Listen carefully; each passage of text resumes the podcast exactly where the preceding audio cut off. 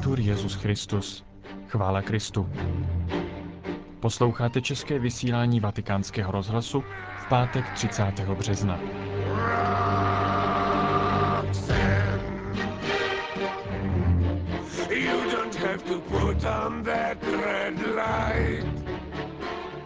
Papež přijal novou velvyslankyni Ukrajiny ve Vatikánu. Novinářům se dnes představila francouzská řeholnice uzdravená na údajnou přímluvu Jana Pavla II. A benediktín Anselm Grün obdržel spolkový kříž za zásluhy. Nabídneme vám zprávy z Vatikánu a ze světa a budete si moci poslechnout také pravidelnou páteční promluvu otce kardinála Tomáše Špidlíka. Od mikrofonu vás zdraví Petr Vacík. Zprávy vatikánského rozhlasu Vatikán. Papež Benedikt XVI. dnes dopoledne přijal novou velvyslankyni Ukrajiny, paní Tetianu Izjevskou, která mu předala své pověřovací listiny. Papež při této příležitosti povzbudil Ukrajinu v roli mostu mezi východem a západem. Zvláště Benedikt XVI. vyzdvihl politiku otevření se a evropské spolupráce, kterou Ukrajinská republika v posledních letech tak zintenzivnila. Ve stále více globalizovaném světě, řekl papež, je třeba podporovat náročný a hluboký dialog mezi kulturami a náboženstvími. Během dnešního setkání ukrajinská velvyslankyně papeže oficiálně pozvala k návštěvě Ukrajiny. Svatý otec poděkoval za srdečné pozvání, nedal však zatím rozhodnou odpověď ohledně jeho přijetí. Naposledy Ukrajinu navštívil papež Jan Pavel II. v roce 2001. Paní Tetiana Izjevská se narodila v roce 1957, je vdaná a má dceru. Byla docentkou Akademie věd Ukrajiny a na lingvistické vysoké škole v Kijevě. Mezi její diplomatické úkoly patřila v minulosti také práce pro UNESCO a Radu Evropy. Aix-en-Provence. Na dnešní tiskové konferenci v arcibiskupském semináři v jeho francouzském Aix-en-Provence před novináře poprvé předstoupila sestra Marie Simon Pierre. Jak jsme vás včera informovali, bude tato řeholnice korunní svědkyní při prokazování údajného zázračného uzdravení na přímluvu zemřelého papeže Jana Pavla II. během procesu jeho beatifikace. Byla nemocná a teď je uzdravená. Těmito prostými slovy zahájil její dnešní setkání s novináři místní arcibiskup. Sama uzdravená sestra Marie Simon Pierre, patřící k řeholní kongregaci malých sester mateřství, se zdráhá mluvit o zázraku. Před desítkami televizních kamer však střízlivě a ochotně popisuje své uzdravení. Tým neurologů, psychiatrů a dalších odborníků pod soudní přísahou již zkoumal její případ s následujícím výsledkem. Její uzdravení z Parkinsonovy choroby je lékařsky nevysvětlitelné. Mezitím opět začala pracovat jako pečovatelka v jedné z pařížských nemocnic patřících její kongregaci. Würzburg. Německý benediktín Pater Anselm Grün a emeritní opat jeho kláštera v Münsterschwarzachu Fideli Sulpert byli dnes vyznamenáni spolkovým křížem za zásluhy. Jak při udělení vyznamenání podtrhl bavorský ministr Eberhard Sinne, 300 knih Anselma Grüna již v milionových nákladech ve 30 jazycích svědčí a podporují obnovu křesťanské spirituality v současnosti. Páter Rupert byl opatem Münsterschwarzachského opatství 24 let. Zasloužil se o jeho oživení a mimo jiné je oceňován za významné ekologické impulzy. Kolín nad Rýnem. Pořadatelé 31. evangelického Kirchentagu dnes potvrdili účast německého spolkového prezidenta Horsta Köhlera i spolkové kancléřky Angely Merkelové na tomto setkání. Evangelický Kirchentag se bude konat v Kolíně nad Rýnem 6. až 10. června a očekává se asi 100 tisíc účastníků. Mezi nimi i zástupci politické scény, také katoličtí biskupové a kardinálové. Hlavními tématy budou globalizace, ekumena, dialog s muslimy a židy a role náboženství v médiích. Konec zpráv.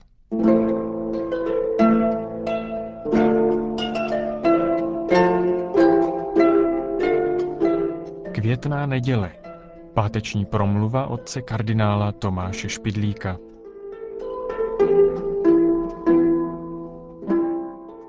Byl jsem jednou na květnou neděli ve Francii v jednom provinciálním městě. Udivilo mne, s jakou slávou se tu sloužila liturgie. Bylo tu nezvykle mnoho lidí, účastnili se průvodu, mávali palmami.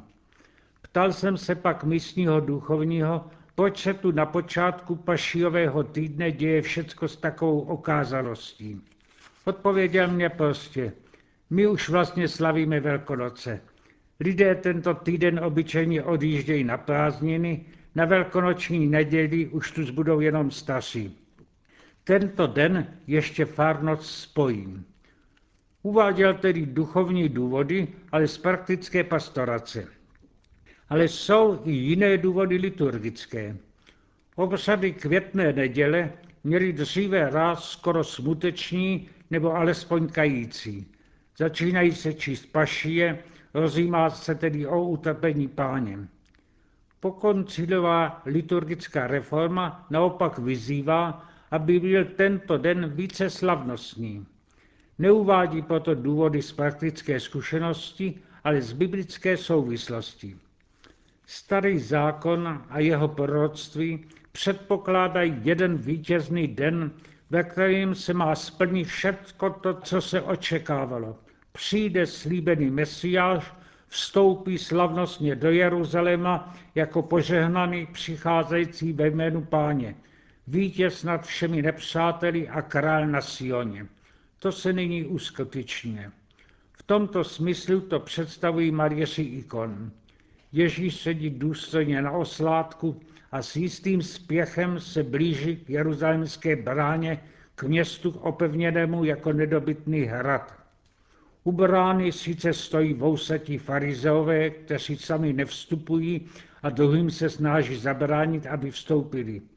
Ale v tomto okamžiku jsou bezmocní proti hlasu dětí, které na stromech lámají ratovesti a prostírají šaty na cestu pro triumf Krista.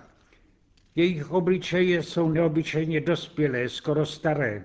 Chce se tím vyjádřit jejich předčasná duchovní vyspělost. Pochopili líp než staří farizeové dějinou důležitost tohoto okamžiku. Ale my přesto zaváháme. Není ta jásející mládež obětí klamu? Vždyť Ježíš vstupuje do Jeruzaléma ne, aby vládl, ale aby byl vládci této země odsouzen k smrti. Jak ten protiklad vyřešíme? My se ovšem snažíme myslet logicky a logika nesnáší protiklady současně. Proto je oddělíme časově. Napřed a potom.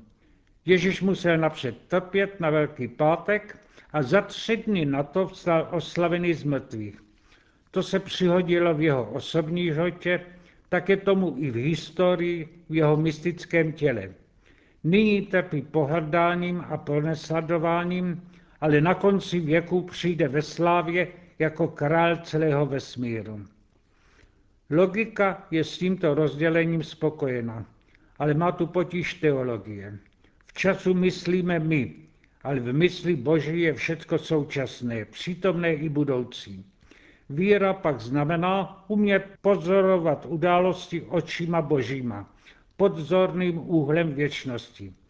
Je tu tedy spojeno to, co je pro nás antinomické, co se jeví protikladné.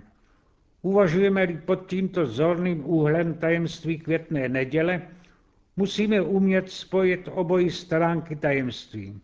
Kristus vstupuje do svého města, aby tam trpěl a současně aby nad ním přijal vládu, aby královal. Jak už jsme řekli, překračuje se tu obzar časovosti a logiky, která je s tím spojena. Je to tajemství. Ale tajemství víry se nějakým způsobem odrážejí v našem denním životě. V tomto případě to pozorujeme na jedné cnosti, která se označuje za typicky křesťanskou, to je pokoře. O té se diskutovalo už v době otců církve. Klement Alexandrinský se ptá, znali tuto cnost i pohané? I starší filozofové měli vypracované systémy cností, Křesťanští autoři rádi z nich přeběhli všecko dobré, co se tu převzít dalo. Měla v nich místo i pokora? Klement myslí, že tu byl její základ v tom, čemu říkali řecky metriotes, smysl pro správnou míru. Pícha je v překračování patřičné míry. Někdo se chlubí svou učeností, ale ve skutečnosti jsou jeho znalosti prostřední. Stejně však chybuje i ten, kdo se bojí vystoupit a považuje se za neschopného promluvit veřejně. Cnost je tedy střední cesta mezi dvěma extrémy. Ale pokud jde o pokoru, tu svatý Augustin s Klementem nesouhlasí. Tu se tato zlatá střední cesta nedá upletnit. Je to cnost typicky křesťanská, která se dá vysvětlit jenom napodobením Krista. Pokorný člověk ponížený a vyvýšený současně. Augustin ukazuje na strom, který roste současně kořeny do země a korunou do výšky k obloze. Podobně i dobrý stavitel dá kopat solidní základy do hloubky, aby mohl budovat do výšky.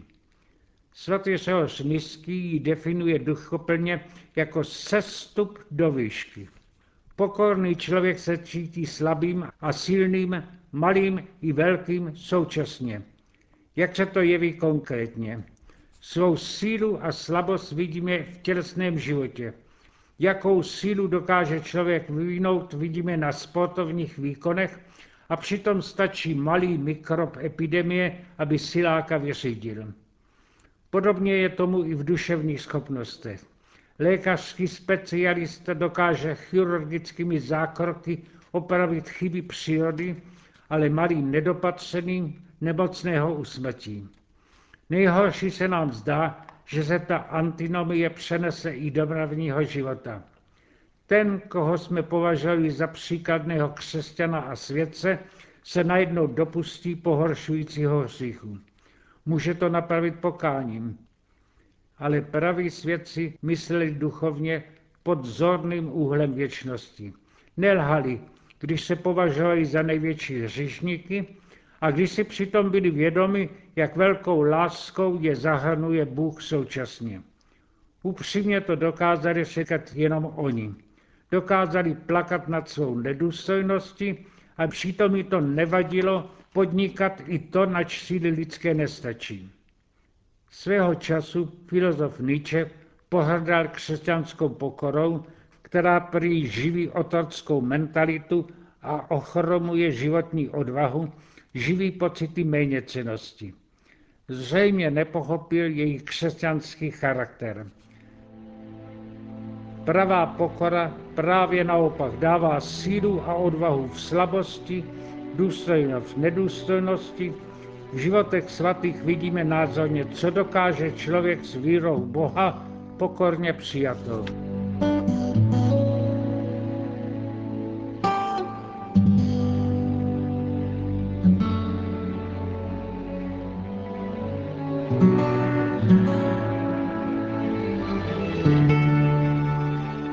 Slyšeli jste pravidelnou promluvu otce kardinála Tomáše Špidlíka.